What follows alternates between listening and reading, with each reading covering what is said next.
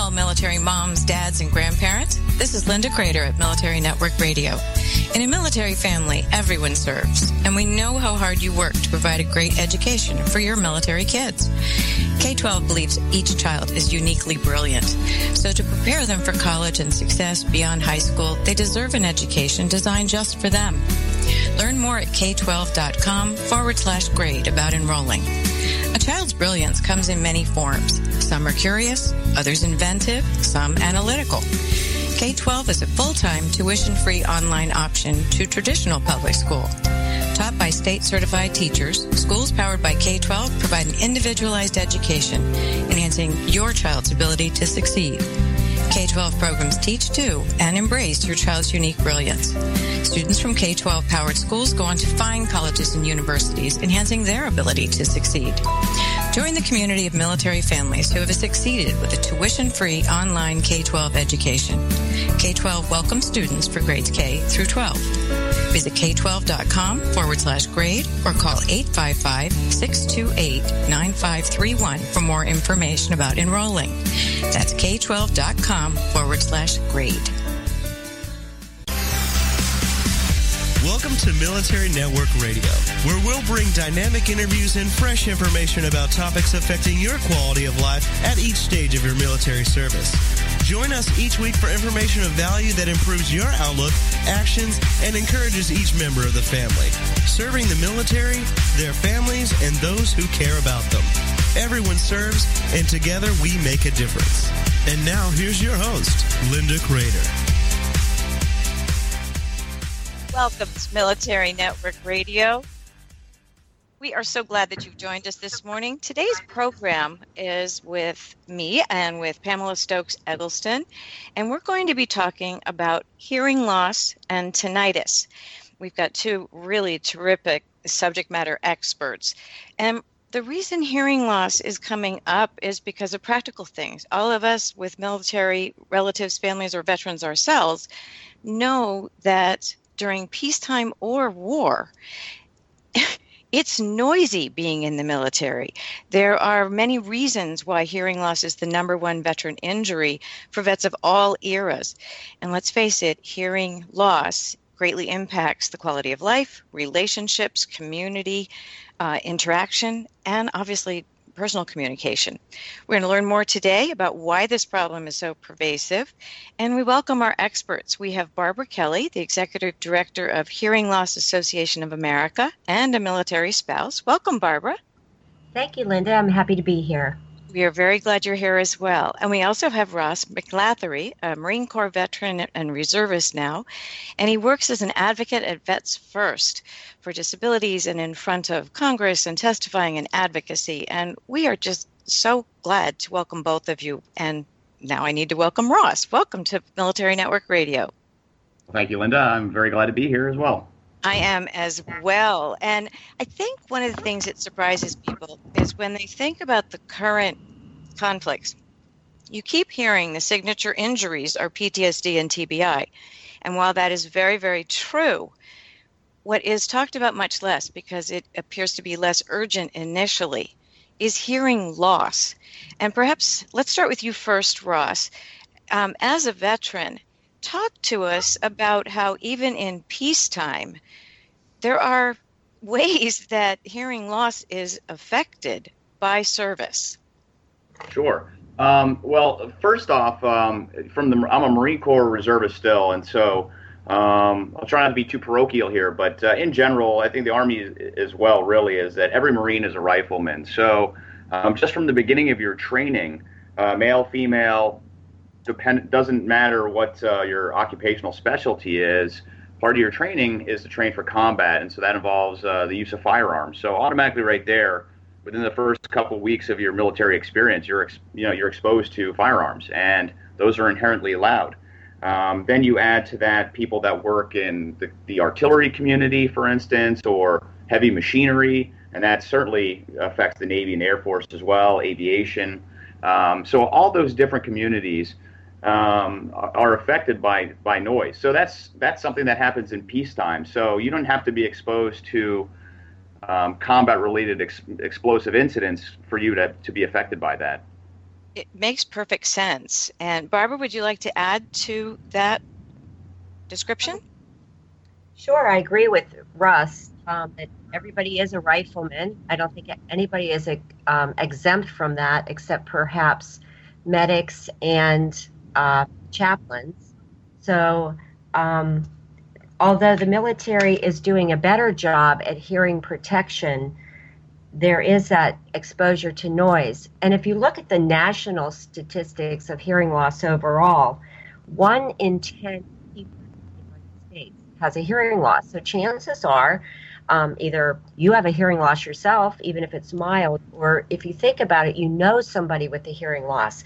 So this one in 10 statistic of the United States certainly applies to people in the military. And then you have the added um, exposure to noise and um, injury. So, um, hearing loss and tinnitus are the two uh, most prevalent injuries. You know, Barbara, stay close to your speakers. I think you're coming in and out just because of distance. The tinnitus is also very important, and I think that that is sometimes the most worrisome, lingering um, injury that comes. But I would like to talk a little bit about the social aspects, and Pam, I know you're very aware of this as well, is that when someone has hearing loss, socially, it is uncomfortable to be with others in communication. If there's a lot of ambient noise around, it's almost impossible to hear. Even if someone has gotten hearing help, hearing loss help with hearing aids um, or, or other types of therapies that we'll talk about later, it is it separates you, it isolates you. And I'd like to put that right up front in our program because I think people tend to minimize hearing loss as not as urgent, and perhaps it isn't as urgent in the immediacy of uh, larger injuries, if you will. But as a connector to other people, it's essential. Pam, would you like to add to that? Yes, I absolutely would. I think um, one of the things that's really important about this injury is that is that it's invisible, um, and it's only become visible um, when you know you see there's some kind of problems and you know, particularly with caregivers who are dealing with this at home, I think it's it's really critical to um, have your audience or have our audience understand that this may be an impending problem, and this is this can be included in the discussion in the narrative around uh, invisible wounds of war. So I'm glad that you mentioned earlier, Linda, that you know uh, soldiers, uh, service members, um, Marines even our coasties are dealing with uh, hearing loss from all eras and that they might be experiencing this. And as a caregiver you may think you're going crazy because you're repeating yourself or whatever. And, and you're like wait i know i said this to him. And, and, and a lot of times people don't go in directly to check hearing loss and things like that. I'd love it if if barbara or ross would speak more to to that kind of issue um, yeah, actually, I, I could chime in on. Um, so I'm I, am i am the vice president and director of Vets First, which is part of United Spinal Association, and um, we have three core principles. The first of which is community integration and independence. So for the United Spinal side, of course, we deal with uh, people with spinal cord injuries, disabilities, so those are visible. But I, I think you touched on the, the importance of community integ- integration and independence. If you have a, a, a hearing loss, then I, I can see how you'd be pretty pretty isolated and not feel like you're a part of the community in general terms. And so, on a day to day basis, it's got to be very frustrating to feel very isolated. And so, you know, when you have a pool of veterans with hearing loss, that's a broader pool because it affects those that have served in various um, situations in the service and peacetime and time of war. So it really does, you know, that 10%, I believe, goes across the border for the military. So I think it it does um, uh, it does parallel the civilian community in terms of how many it affects, but it's easy to get isolated. Um, you know, so whether it's a physical isolation or a, a, a hearing isolation. Right. You bring up an excellent point, and and I know that um, from personal experience with veterans in my family, when there is a, a growing hearing loss, it's getting worse. There's often frustration and anger, which then almost turns into possibly anxiety and depression because they can't hear. They're not processing things, and yet they've done so well all these years coping, but now it requires help. So, for example, Vietnam veterans, are older veterans who are finding that age is exacerbating the condition, they are only now seeking care. Barbara, can you speak to that? Um, yes, I can. First of all, um, the problem with hearing loss is that nobody dies from hearing loss. So when somebody in the military sustains injuries, um, often those supersede the hearing loss in terms of care.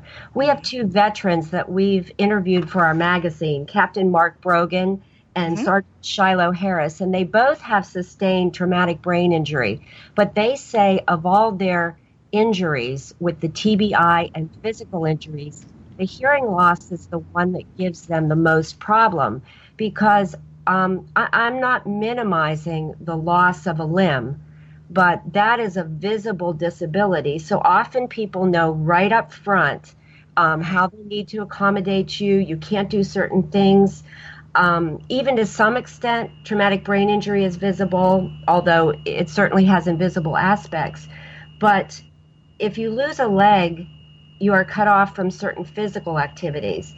If you lose your hearing, you're cut off from people, from social interactions, from participating in your own healthcare decisions because you can't hear physicians. Perhaps you can't make your own phone calls. Um, you try to return to the workplace and you're sitting around a conference table and meeting and you're trying to follow a very rapid discussion and it's very demoralizing to all of a sudden think that you can't be in control of your care.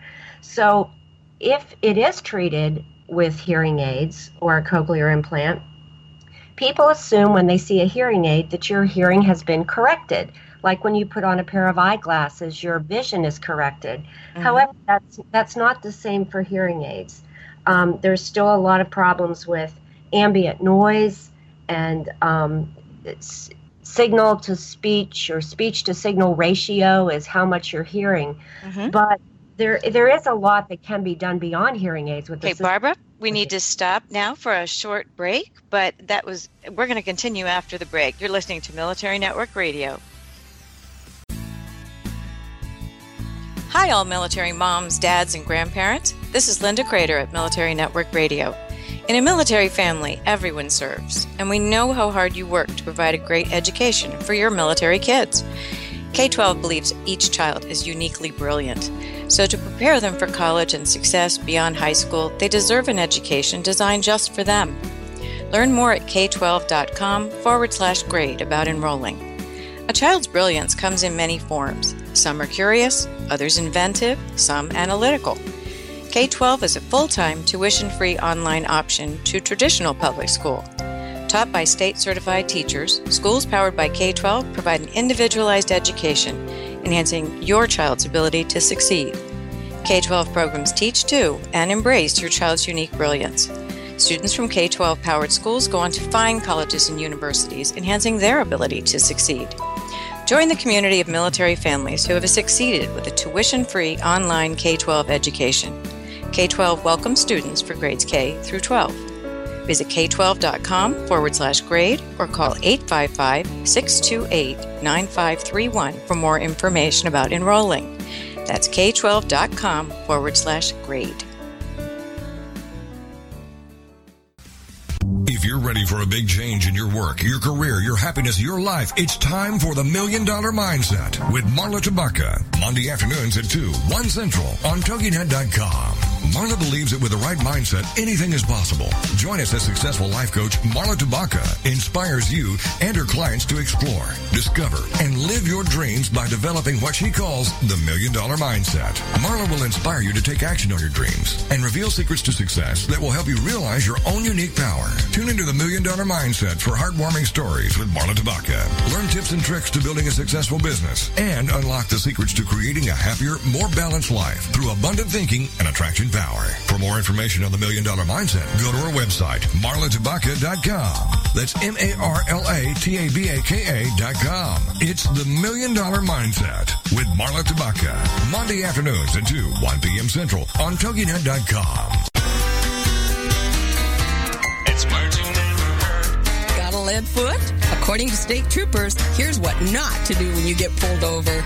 Don't be a lachrymous and start crying right away. It doesn't help. But if you're under 20, crying won't be held against you. Don't ask for a break, and don't yell or start any argy-bargy. And one trooper said, if they're going to flirt with me to get out of a ticket, it would probably insult my intelligence. But unfortunately, I don't get hit on all that often. So flirting or being a gill flirt won't work. Did you know that 15% of all drivers get 76% of all traffic tickets? And the odds of winning if you challenge a traffic ticket in court are 1 in 3. So what should you do when you get pulled over for speeding? Be courteous to the officer and most of all, be honest. It's Marking Neighbor. I'm Carolyn Davidson and you can have fun challenging your words you never heard vocabulary with my free app, Too Funny for Words. Welcome back to Military Network Radio, serving the military, their families, and those who care about them. Together, we make a difference. Welcome back to Military Network Radio. We're here talking with Ross Meglathery and Barbara Kelly about hearing loss and tinnitus. Barbara, right before the break, we had to stop uh, just to take the break, and you were talking about the visible, invisible injury itself, but then you also talked about hearing aids and how that gives a signal to some people, but that there may also be a stigma with that. Can you speak, finish your thoughts, and, and then I know, Ross, you had a story to tell. Um, yes, although when you see somebody with hearing aids, we often think they can hear because the hearing is corrected, but it's really not. And there is a stigma with hearing loss, especially uh, people often associate hearing loss with aging, and they think hearing aids are a part of getting older or they think um, because I have hearing aids, I'm not going to be as capable, or people are not going to view me as capable. So there is a stigma, and I think um, Ross could speak to this in the military um, about maybe uh, the problem with soldiers and Marines not self identifying because fear of losing their job. Sure. Well, it, it's not even just um, losing the job necessarily. I, although I do think that's an aspect. I think uh, you know self-identifying is you know is, is something that a lot of people don't want to do. Um, but the other issue too, and especially in the Marine Corps, um, I would say is is physical fitness, your appearance is is is is a very important aspect of your leadership and your leadership presence. And so. I have a friend that just gave up battalion level command, and uh, he's had hearing loss over a period of time, and he was uh, fitted for hearing aids, and he said that they are great in terms of the way they work, um, and he could certainly hear better. But at the same time, he didn't want to stand in front of his Marines wearing those because you know you, you want to appear as strong vibrant leader. And so when I think when most people in society would see somebody with a hearing aid, they might think of them as as old or maybe even you know not as strong as they might otherwise seem. And so that's one of those things that that does really matter the command presence in the military. And so I guess my question then too, Barbara, is do you do you see people that are not willing to accept treatment? So even though they could be treated well, you know, they could get the treatment that they require they're unwilling, and then does that lead to, you know, further trauma, further issues for them down the line? Absolutely. We know that it takes seven to 10 years uh, by the time a person knows they have a hearing loss to the time that they seek treatment.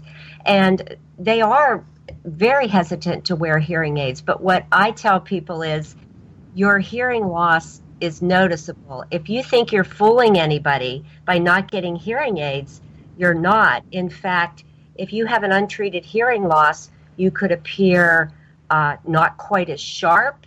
Mm-hmm. You could appear aloof, like you're not caring about the conversation. And especially with older people and you're a caregiver, if there's an undiagnosed hearing loss, it could often be uh, mistaken for dementia. So it's worse to have an untreated hearing loss, but we see this a lot with people who don't want to get hearing aids, especially younger people, because they're viewed as less capable or, um, you know, having a disability. However, um, that's the stigma that we're trying to work on and we're trying to erase. And even unfortunately, often if you go to your primary care physician and if you're of a certain age, say 50 or older, and you tell your doctor, you know, I'm having a little problem hearing, very often they'll say, oh, it's just part of getting old. Go home and turn up the television. And that is the worst advice that can be given because there are things that can be done. So I, I can understand that, Russ. That that must be a real problem for your friend. Yeah. You know, well, I think the other thing too, then I guess maybe we could probably address that too, is just the actual ringing itself. So maybe it isn't necessarily um, a hearing improvement, right? It's more of a um, of a way to mitigate actual discomfort. Uh, well, you know, Russ, it's interesting when you talk about tinnitus. Um, I, I recently did a video for Veteran Caregiver on hearing loss and tinnitus because tinnitus is a perceived sound in the brain and often will not show up as a hearing loss but there's damage in the brain's ability to translate that noise into something. Now that can be quite mild for some people but it can be absolutely life changing for others because it is such a it's a, it's more than an annoyance. It is a life ruining event. And there are treatments now that can address this, but you're right. It's not always just hearing loss, it's also having that ringing in your ears that is constant. It doesn't allow you to sleep. It doesn't allow you to ever have silence. And let's face it, silence and moments of silence and mindfulness and all of that are very important to good emotional health, communication, and family life. Can either of you speak to that aspect? Well, I, w- I would say I think another aspect too is that I think if you're in a situation with the, the tinnitus, there's a probably a certain level of irritability, and then mm-hmm. I think that irritability then affects your relationships in general. And um, you see a lot of veterans with PTSD and TBI and other issues coming back with anger issues, and it affects their relationships. I can see this being just another factor that goes into that, whether uh, by itself or uh, part and parcel to uh, traumatic brain injury or you know, post-traumatic stress. Um, so I could definitely see that being an issue. We certainly see high rates of failure for marriages within the service, and, and then of course the deployment cycle doesn't help as well. Well, you know, I agree with all of what you've said, and I've I've watched many many um, vets minimize hearing loss or their tinnitus, etc., until it got to a point where the depression was setting in. But I think maybe this is a good time to initiate bringing in a discussion about hearing protection and giving it a higher priority. What kind of priority is there in training about hearing protection and warnings and preparation? Well, I can. Well, was that? Oh, sorry. Yeah, I don't want to step on. I'll, I will let either of you take it. I, I think it's just a, a, it's an important point, and you, you really don't hear much about it. Russ, why don't I speak um, generally about hearing protection, and then you can talk specifically what they do in the military. Um, Go for it.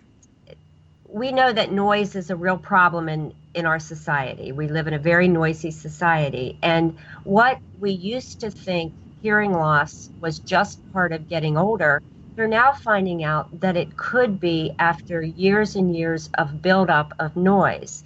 And we're especially concerned about our children and our teens who are blasting things into their ears. And I think all of us have experienced going to a concert uh, and we walk out and our ears, we might feel stuffed or we might feel some ringing in the ears. Mm-hmm. And when, when we hear that ringing in the ears, the hair cells, which are auditory hair cells in the cochlea, have actually died. Mm-hmm. So we have lost a part of our hearing.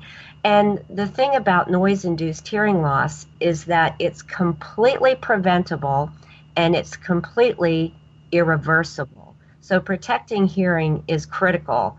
And Ross, maybe you can talk more specifically to what they do in the military to protect hearing. Yeah, absolutely. And I can even kind of go back in history for a few examples in my family where I so I witnessed it um, prior to my service, I, I was commissioned in uh, 90, 1996, and I had gone to training in 90, 1993, 1995. But um, my dad's grandfather was in submarines during World War II, and uh, so and before that he was on surface ships. So he was exposed to a lot of loud noises. And in fact, uh, on leave during World War II, um, he wound up going to. My grandmother went up to visit her brother uh, in the guest bedroom, and he had uh, gone to sleep down in the, the basement because it was too quiet upstairs. But he was used to you know the chugging and the churning. But later in life, I think it affected him. He certainly had some hearing issues, and then his son went into the Air Force during Vietnam, and uh, I remember as a teenager and and throughout the years, he always had hearing problems. He was actually on aircraft and he would fly into Vietnam and pick up wounded troops. And so he directly attributes his hearing loss to exposure to aircraft engines all the time and not really thinking about hearing protection. Uh, my father worked on aircraft in the Marine Corps, and the same thing. He didn't do a great job of protecting his hearing, and and uh, his hearing is, although he'll deny it, probably his hearing is not the best. and uh, I can add to the frustration factor, although I love him dearly. But um, so, from my perspective, I kind of knew coming in that that would be an issue. And uh, I'm an artillery officer by trade, so certainly exposed to, to loud noises. But prior to that, I actually flew before my eyes went bad. So I was always pretty pretty cognizant of the issues, and I wore double hearing protection uh, in flight training, so I would get the the little yellow foamies that we'd put in, and then put on the uh, you know on the helmet itself, uh, or on the flight line um, extra hearing protection. Um, and then on the gun line, the same thing. So uh, I'm fortunate that my hearing loss has actually been pretty minimal. Um, in fact, this past week in the reserve duty, I had to uh, get checked. But I, I, think the effort for the Marine Corps um, has gotten much better over the years. It, it, wasn't bad. It's just that they were before we deployed in 2004 and 2005, and then um, later they, they fitted us for hearing protection, really emphasized that, made sure that we had the not just the temporary foamy ones, but the actual um, more expensive plastic ones that uh, were designed for um, for firing weapons, and then on the other side, just in general, to protect your ears from other noise. So I think over the years they've done a much better job. We're certainly careful as leaders when we take the Marines to the rifle range uh, we've always done this that since my time in was to make sure that people are wearing hearing protection on the firing line. Um, but I certainly think that people are much more cognizant of the issues related to uh, exposure to noise nowadays. So that's that's heartening. It is heartening, and and I I found a fact prior to the show that I thought was absolutely fascinating, which is that the VA buys one in five hearing aids sold in the United States. Period. Oh, wow. That's huge. And and that's a that's a big statistic. And um, it it comes later in life generally according to their stats. But it is important that at least people seem to be getting help. And i know that we have much more to talk about in terms of there's two ways you can get hearing loss through noise and through blast waves. And we'll discuss that after the next break and we'll discuss ratings as well. You're listening to Military Network Radio. We're talking about hearing loss and tinnitus today and with Ross Meglathery and Barbara Kelly. We'll be back right after these messages.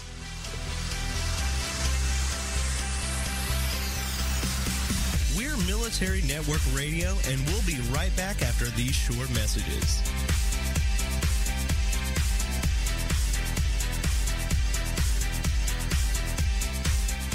We often ask, is that all there is? Why is this happening to me? Why am I always broke?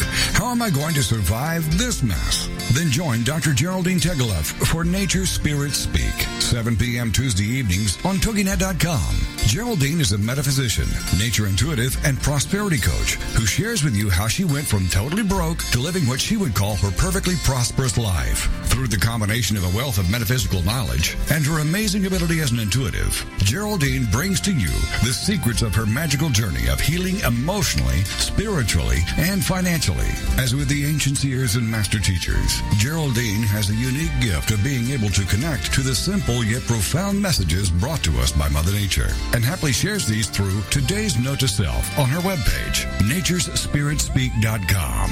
If you need help with your journey, why not connect with Geraldine during her show, Nature Spirit Speak, Tuesdays at 7 p.m. Central on TogiNet.com. It's the Fitness Minute with fitness expert Annette Hammond. It's a fact that eating breakfast is extremely important. Many Americans start their day by eating a bagel with cream cheese. They find it satisfying and feel that it's a healthy choice for breakfast. But is that true? Eat This, Not That states that a bagel is shaped like a zero for a reason.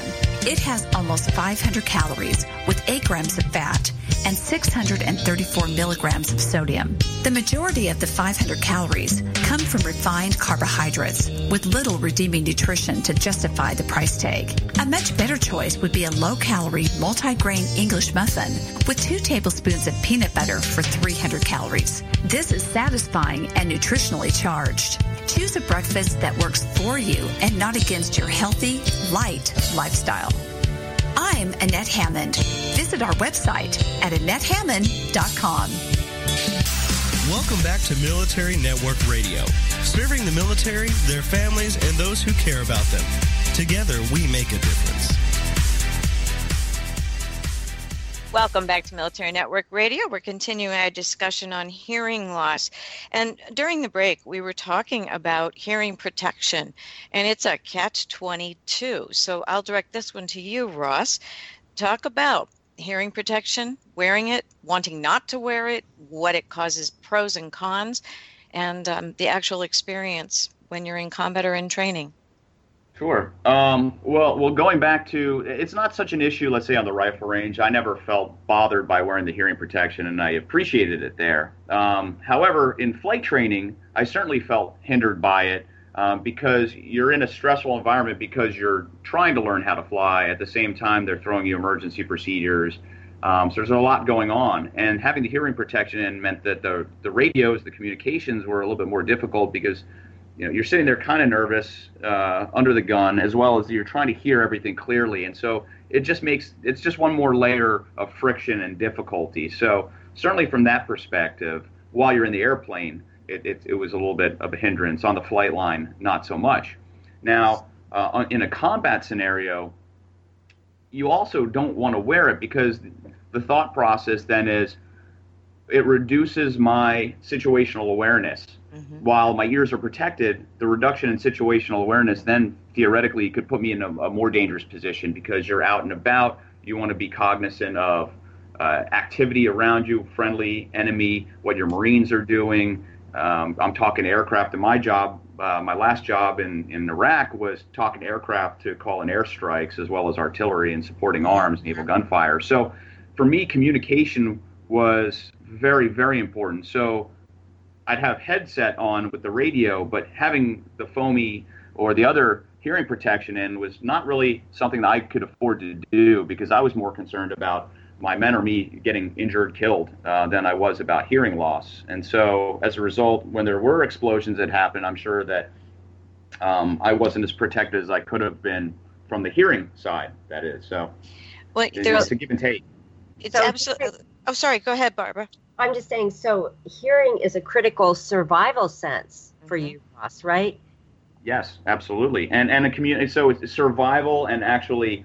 Um, so in, in that sense, that defensive perspective, and then in the offensive perspectives as, as well, you know, com- command and control is essential for combat operations. And so, uh, hearing protection theoretically can uh, affect command and control in a combat situation as well. So, very important. And I think in the past, hearing loss has been considered by many to just be an, an inevitable part of military service. It's a byproduct. But I, I think that's changing now. And Linda mentioned about the Department of Veterans Affairs. They are the number one purchaser of hearing aids in the country um, for our retired military as well as our, our recently um, retired military and current military. So it's a huge problem. There also is a study being done on a hearing loss pill to prevent noise induced hearing loss. It's a researcher from Southern Illinois University School of Medicine, and they're testing uh, a product uh, for to prevent noise induced hearing loss, and they're doing the research at Fort Jackson, South Carolina. So um, there is some hope on the horizon for noise induced hearing loss. That's and, that's great to hear. That's really great to hear from a from a, an operator perspective, certainly. Well, and I hope that people will sign up and participate because that's one of the things. We'll post that information uh, when we post the radio program. That's very important. You talk about noise induced hearing loss.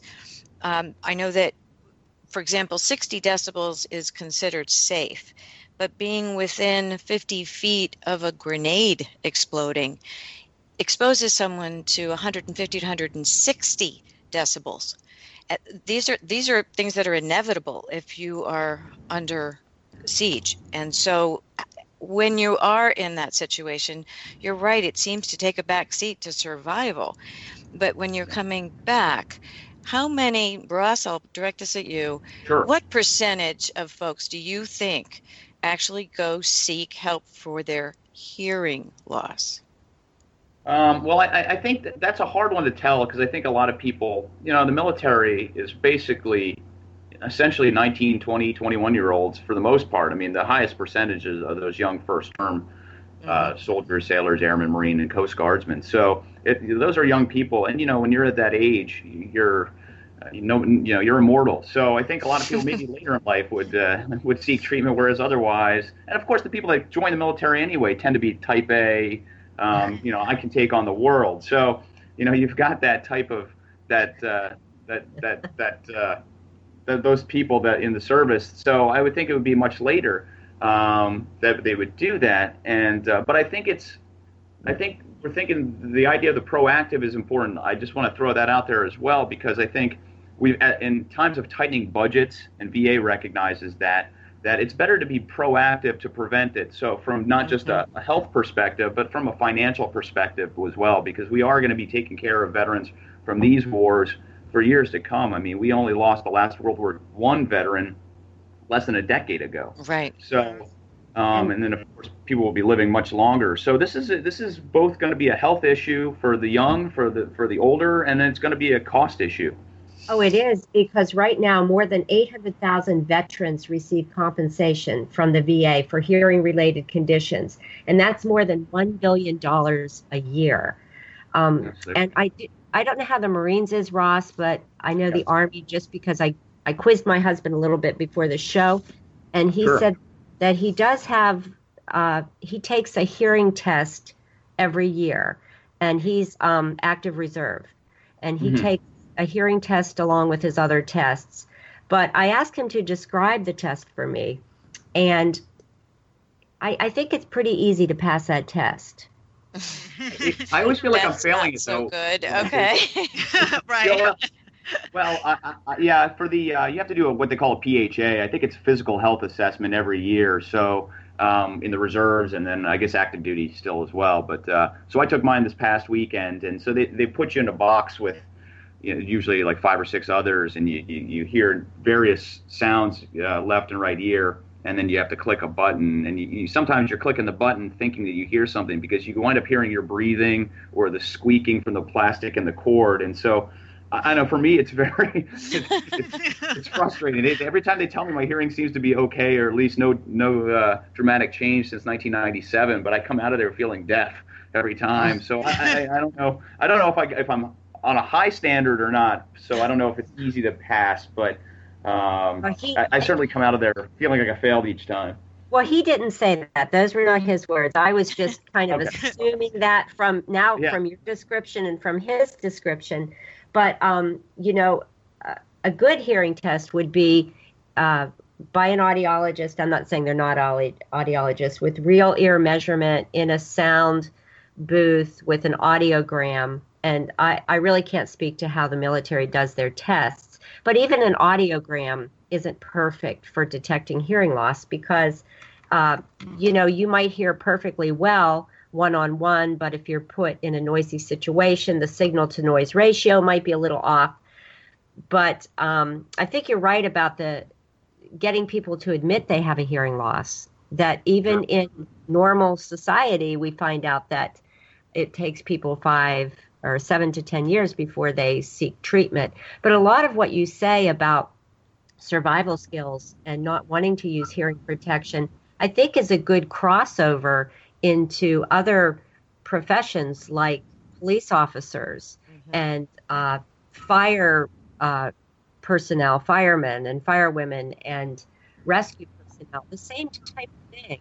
That if they're in the middle of um, a survival situation with their guns firing, they're not going to put hearing protection in.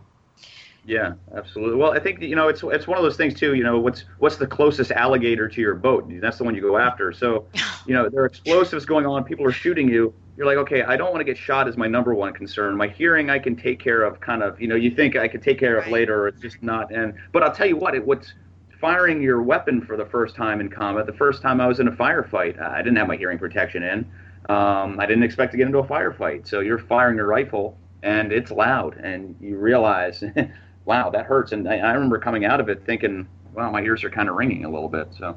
And Linda talked about the grenade going off. So mm-hmm. if there's a bomb that goes off on your left side, you could have single-sided deafness, and that really presents a problem as well. A lot of people are under the assumption that, well, I have one good ear, but uh, that can present a lot of problems. Well, it's and interesting. with those problems, oh, I'm sorry. Um, I was just wondering, Barbara, would that be some kind of balance issue if you lost hearing in the one ear? Like, like would that throw your equilibrium off? There well, can be if there's damage to the auditory nerve, but I just want to throw in a stat on the exact blast pressure Barbara's talking about. Then please take the answer from there, Barbara. Blast pressure. Eardrums can rupture with pressure as low as five pounds per square inch, but the explosive in Iraq and Afghanistan creates pressure that exceeds 60 psi. Mm-hmm. And the damage that pressures the pressure that damages lungs and intestines is 56 to 76 so we're in the the range of really damaging hearing, uh, internal organs, etc. Anytime you're over 56 to 60 decibels, or psi, pardon me, wrong unit of measure, P- 60 psi. Um, certainly, um, you know, I'm not a physician, but uh, many people with hearing loss also have balance issues as well as tinnitus. Mm-hmm. And um, tinnitus is another problem because as far as I know, that there's not really a cure for it. There are ways to mask it, and sometimes hearing aids help. There's something called a tinnitus pillow to help people sleep at night, but there's no real cure right now. And there's a lot of research going on, but it really can be as debilitating as a hearing loss. I mean, I've known people have had it. It's absolutely maddening. Right.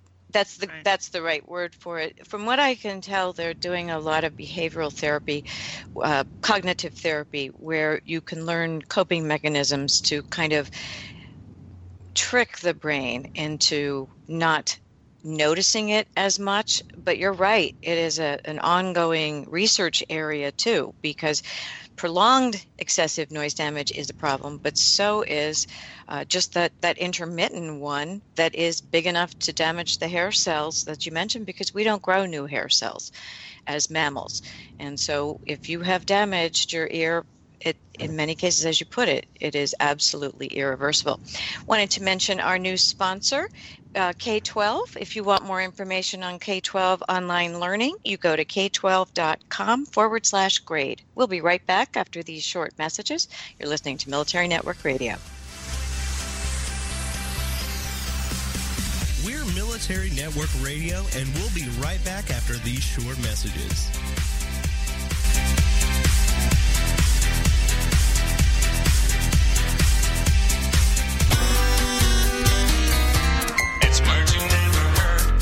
Like fair food. You know, liverwort, such as corn dogs, funnel cakes, and anything else you could put in a deep fryer.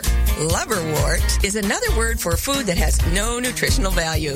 This year I went to the Texas State Fair where they were serving up fried King Ranch casserole, fried Thanksgiving dinner, and fried Nutella. The California State Fair boasts fried Krispy Kreme chicken sandwiches. What's a word for a person who loves a certain type of food to the point of madness? An opsomaniac. At the Iowa State Fair, you can enjoy a hot beef sundae. That's a big scoop of mashed potatoes over roast beef covered with gravy, sprinkled with cheddar cheese, and garnished with a cherry tomato to look like a sundae. What's another word for messy food? My wallet. I'm Carolyn Davidson, and you can have fun challenging your words you never heard vocabulary with my free app, Too Funny for Words. Finally, a show that supports women who are in the midst of a transition in midlife. The show is Second Wind. Here's what certified coach, author, and host of Second Wind, Joyce Buford, wants you to know. It's so empowering for women to hear about other women and their accomplishments. We all need cheerleaders, someone who's on our side. Second Wind is that program to help women connect with other women, hear other women's stories, In a stressful world, find power in those stories. learn to discover your passions and joys again. Create the life you want to live to the fullest. Join us for Second Wind with Joyce Buford, Tuesdays at 9 a.m. Central, right here on the TogiNet Radio Network.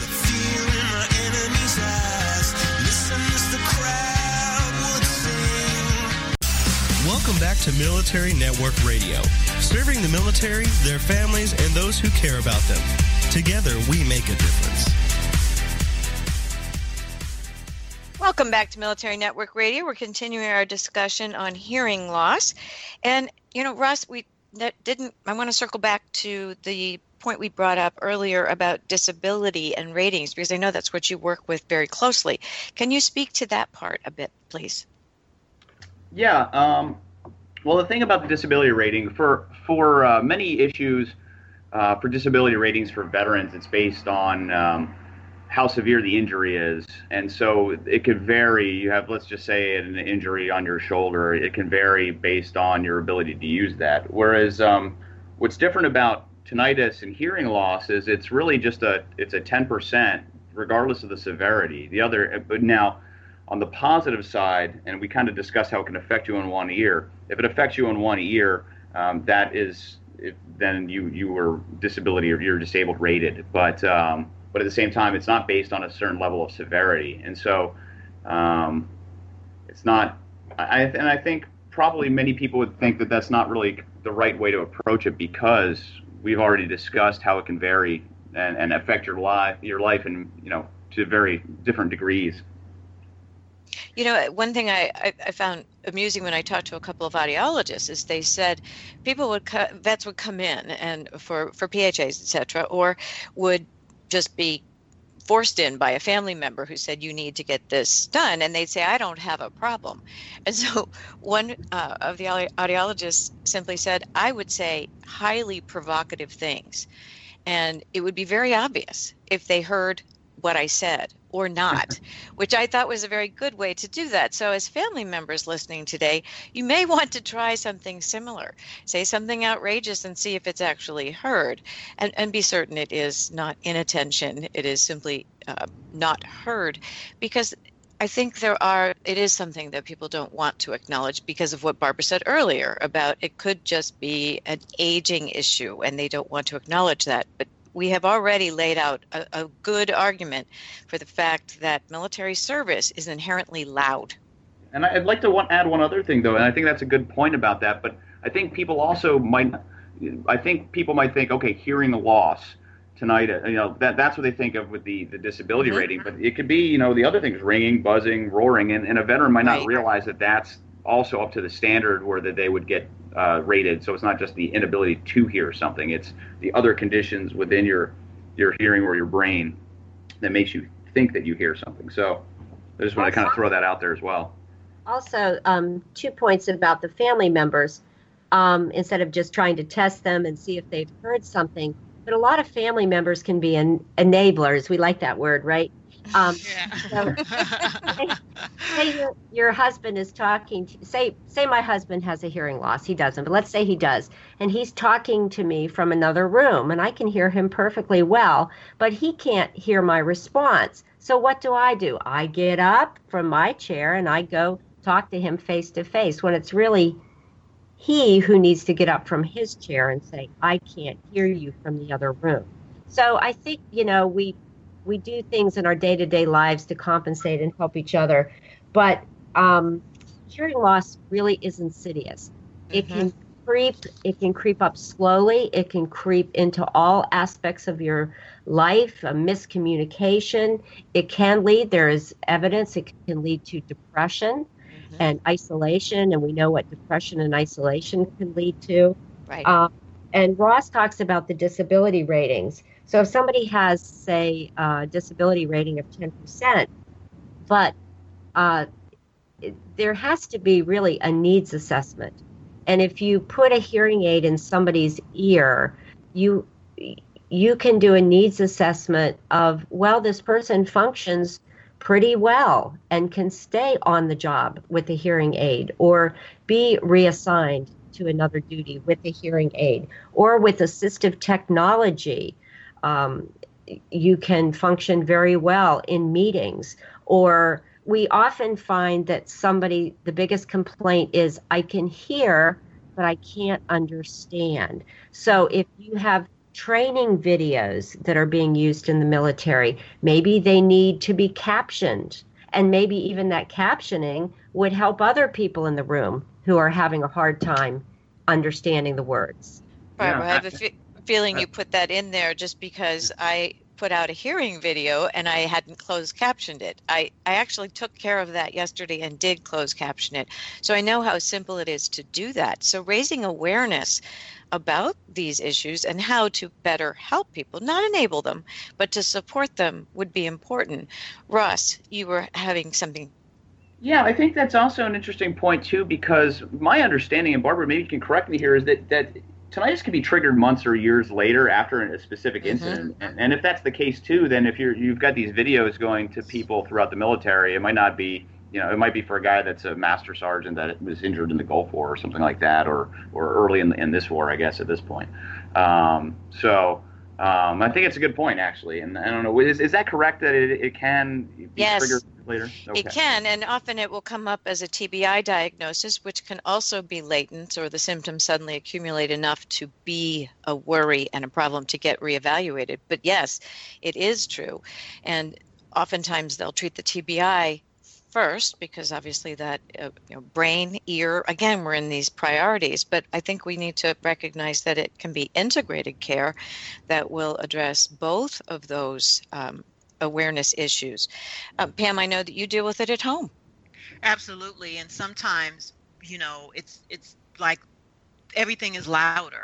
You know the tv has to be a little bit louder um, you know uh, you, you're speaking a little louder. Sometimes you're on the phone and you're talking a little bit louder. So um, you know these things are, are, are, really critical particularly when you're talking about service members that have come back um, and ross i think you spoke to this earlier where they were dealing with these blasts you know they were dealing they had these blasts um, and they were um, you know my husband was in iraq and he had to hear all of that all the time and you know his hearing is is is decent you know when he got back you know he had that ringing and stuff from from all of that uh, going on uh, on top of the PTSD and TBI right so sure.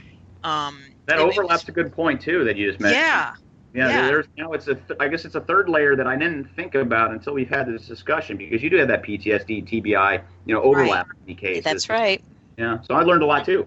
And, uh, and I'd like to go back to something I said at the beginning that we have these two soldiers that we're in touch with through the Hearing Loss Association of America who they have severe uh, injuries, TBI, physical injuries, and they say that hearing loss gives them more problems on a day to day than any of their other injuries. Mm. I find that staggering.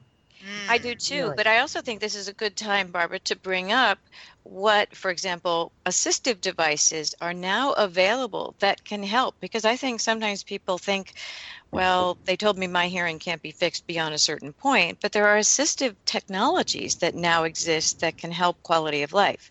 Um, there sure are. And I just would like to talk about the Army back in post World War II when somebody got fitted with a hearing aid, they had quite an extensive aural rehabilitation program where they would take these soldiers for six weeks and teach them about auditory verbal training.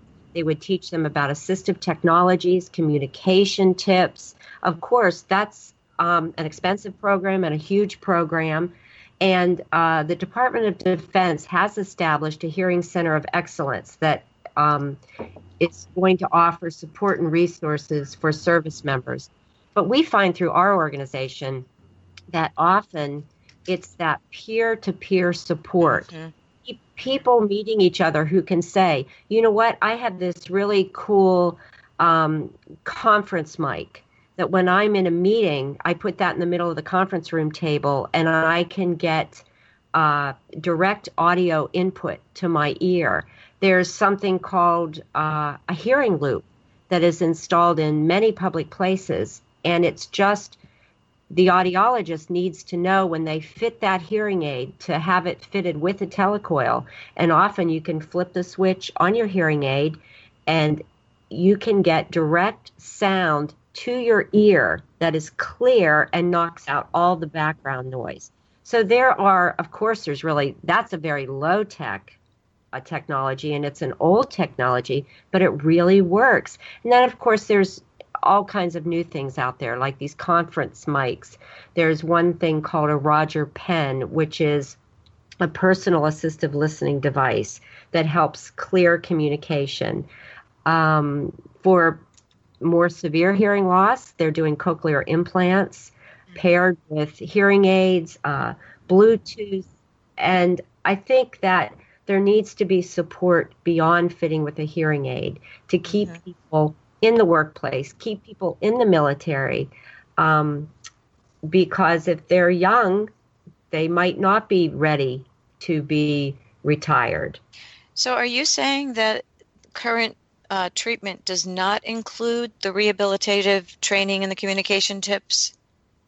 Um, no, I'm not saying that. I I think there was a robust program back in post World War II but I think because of this new Hearing Center of Excellence, they're talking about uh, rehabilitation and research and prevention, and they're looking at all of it. But I know that that um, our organization deals with people who need more than a hearing aid. They need peer to peer support. They need technology training. They need to know what they need. Mm-hmm. And I, I think across the board, whether it's military, whether it's in general society, um, while hearing aids and cochlear I- implants are still the best prescription for hearing loss, there's still more. Good point. I want to make sure people know where they can find out more information. Ross, let's start with you. How can we, our um, listeners well, find out more oh. information oh, on a variety of these topics we brought up today? Um, well, they can go to www.vetsfirst.org, and that's one word, and it's vets, V E T S F I R S T. Um, and then although we're, we're uh, a veteran service organization through United Spinal Association, um, we have an online help desk. And so uh, it's called Ask Vets First. And when you go to that site, you can ask our veteran service officers any question. So although we're part of United Spinal, uh, veterans of all categories can ask all questions about any benefits that they rate. Okay, Barbara, quickly.